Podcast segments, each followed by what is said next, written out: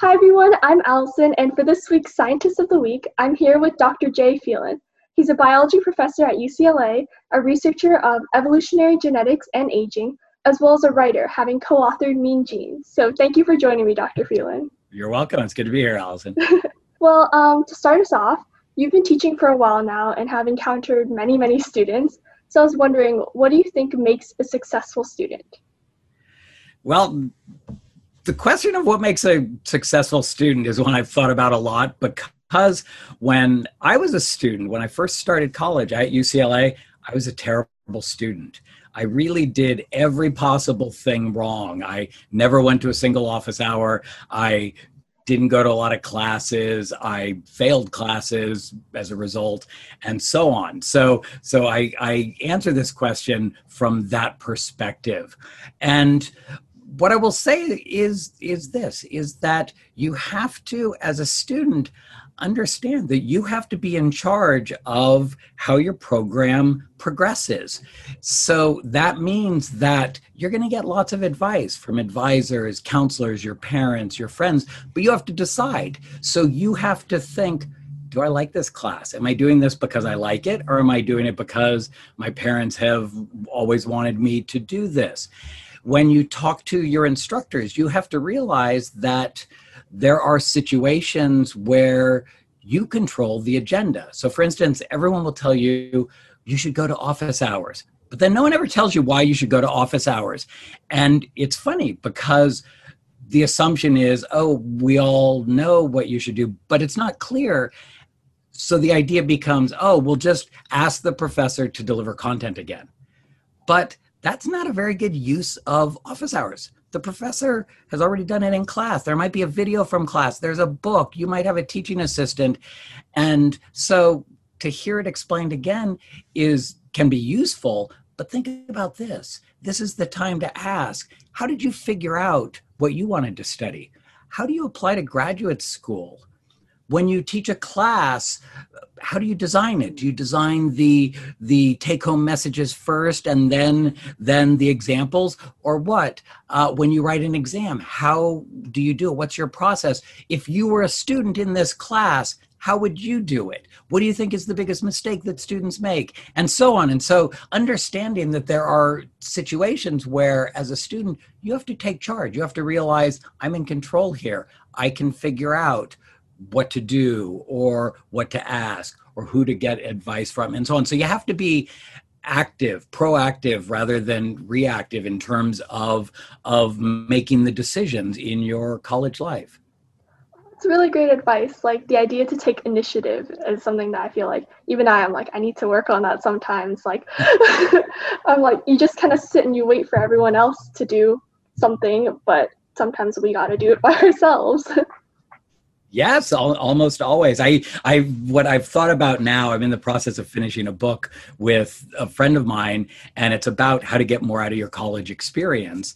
And one of the things we've written about is what we say is you have to have a relationship strategy. So when you finish college, at some point you're going to need to have recommendation letters. At some point you're going to need to get wise advice from a mentor. Well you can't do that at the last minute. It's something that has to build over time. So even just the idea of how do you have a relationship with someone? Well it means every year you have maybe you know 10 professors. So you go and you talk to them at office hours. You send them a quick note. You plot it out so that you can find out which one am i interested in? Which one maybe seems receptive? And you might start with 10 and have three that are willing to meet with you. And from those maybe one. And so all of a sudden over the course of your four years you end up with two or three or four people who can help you.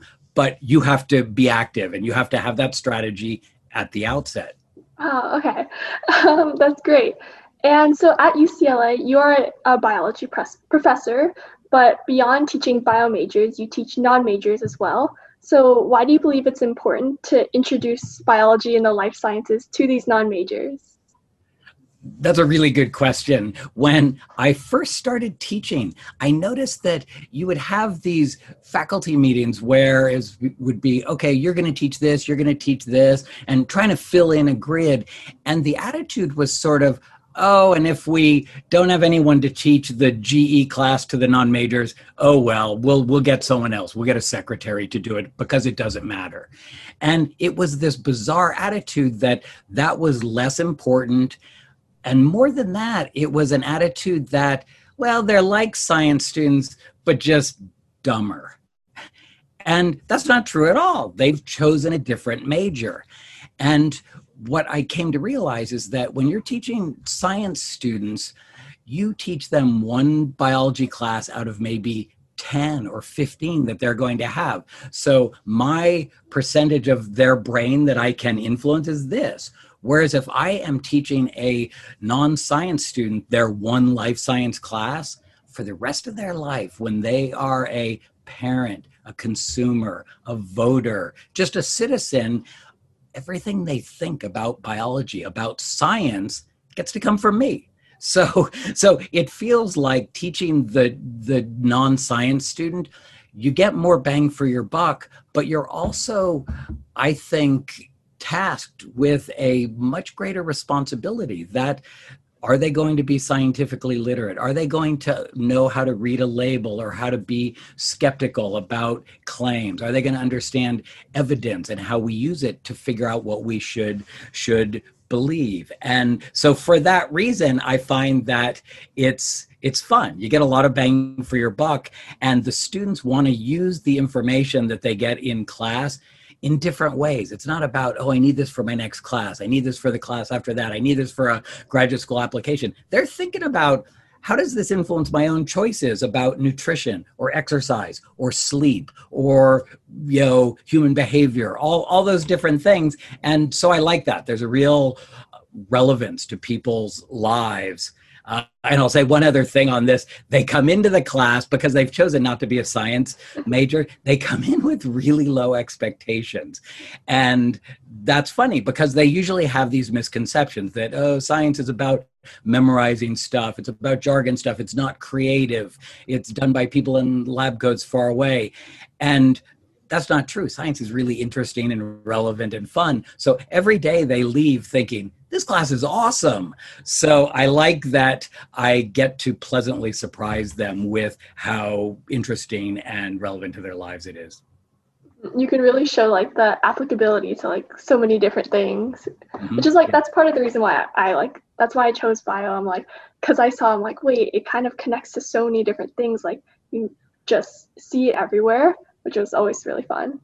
Yes, I, I, think that's essential. That if you're sitting in a class and it's not speaking to you about your life, it's very hard to integrate it into your brain, what you know. Whereas as soon as it connects with things that matter to you, it it's no longer work. It's fun. It's easy to to think about it, to tell your friends about it, and and so on. well, that's awesome. And so your main areas of research are evolutionary genetics and aging. So could you tell us a little bit more about that? Sure. I first started doing research in aging because I am so interested always in how things are relevant to my life. And I hate the thought of getting old, the prospect of of of you know just getting older. I, I don't like that. So I thought, I'm going to figure this out. I'm going to solve it. I'm going to cure it. So I went into it with these very applied hopes. And the research I did uh, has been focused on this one method that people use in lab animals to get them to live longer called caloric restriction. And we've known for 80, 90 years that if you restrict the caloric intake of mice or rats or fruit flies or worms, you can increase their lifespan by a lot, by 50% or more. And I thought, wow, that's really cool. So maybe we can learn something about human longevity here. And unfortunately, as I learn more about it and what evol- how evolution has caused aging to occur in different species, I came to this realization A, that you weren't going to cure it. It's not like a disease that, oh, find the gene and turn it off. It's the accumulation of things that have bad effects late in life because natural selection can't weed them out. So I had this this sad realization that I wasn't going to cure aging, and then I had another sad realization, which was that caloric restriction, which was so effective in animals, like even studies that I did, and I realized that I think it causes them to get this great increase in longevity because if you restrict their caloric intake, they immediately shut down investment in reproduction. Even if they're not reproducing, they shut down their hormone systems, they shut down behaviors, all these different things that take a toll. And so by shutting those down, they have a everything is safer everything is better in their body and they live longer in the case of humans we have evolved to to wait and wait and wait until we reproduce. You know, if you're a mouse, you're reproducing two months of age, and every month you're producing your body weight in offspring. Whereas humans, you get to 20, 25, you still haven't even reproduced. And if we put humans on caloric restriction, and some people do this voluntarily because they want to live longer, it will shut off our investment in reproduction. If you're female, you stop ovulating. If you're male, your testosterone levels go down and and your body senses, "Oh, times are tough, don't invest in reproduction." The problem is we were investing so little that there's no benefit to come from it. So that was one of the saddest papers I ever had to write. It was uh, called Why Caloric Restriction Increases Longevity in Animal Models But Won't in Humans. Uh, so, so, so that, those are those are the areas of aging that I'm interested. Behavior, I'm fascinated by. I want to know what motivates people. Why do they do what they do? Why is it easy to do some things, harder to do other things? Why is it that we are attracted to some people and less attracted to other people? Uh, all of these things where people make choices? How am I going to um, save for the future? So, for instance, lately I've been doing work with a friend on on behavior and genetics, but as it relates to economics. In other words, how do people plan for the future economics isn't about interest rates and and the fed and and credit cards it's about human behavior how do you decide to to allocate your time to save your money to to try and make it last all these things? And so i think that evolution and genetics can give us insights into why we do the things we do. And it's not just with money it's with food as well. Why is it that that people have a hard time controlling their body weight? Like it's a really bizarre thing that i could be silly and i could say oh you want to you know, weigh less uh, given that the vast majority of americans weigh more than they want to? And i could say well we already solved that problem. Eat less move around more. There you know all, all done. But not the case. People want to and they can't do it so that's weird. So, like, who's in charge? And to me, that's really interesting. Why is it that our behavior really nudges us towards calorically dense foods? Uh, even when we don't want to, our brain, our genes are nudging us that direction. So, I'm interested in understanding that better, again, from the perspective of can I help people to get better outcomes?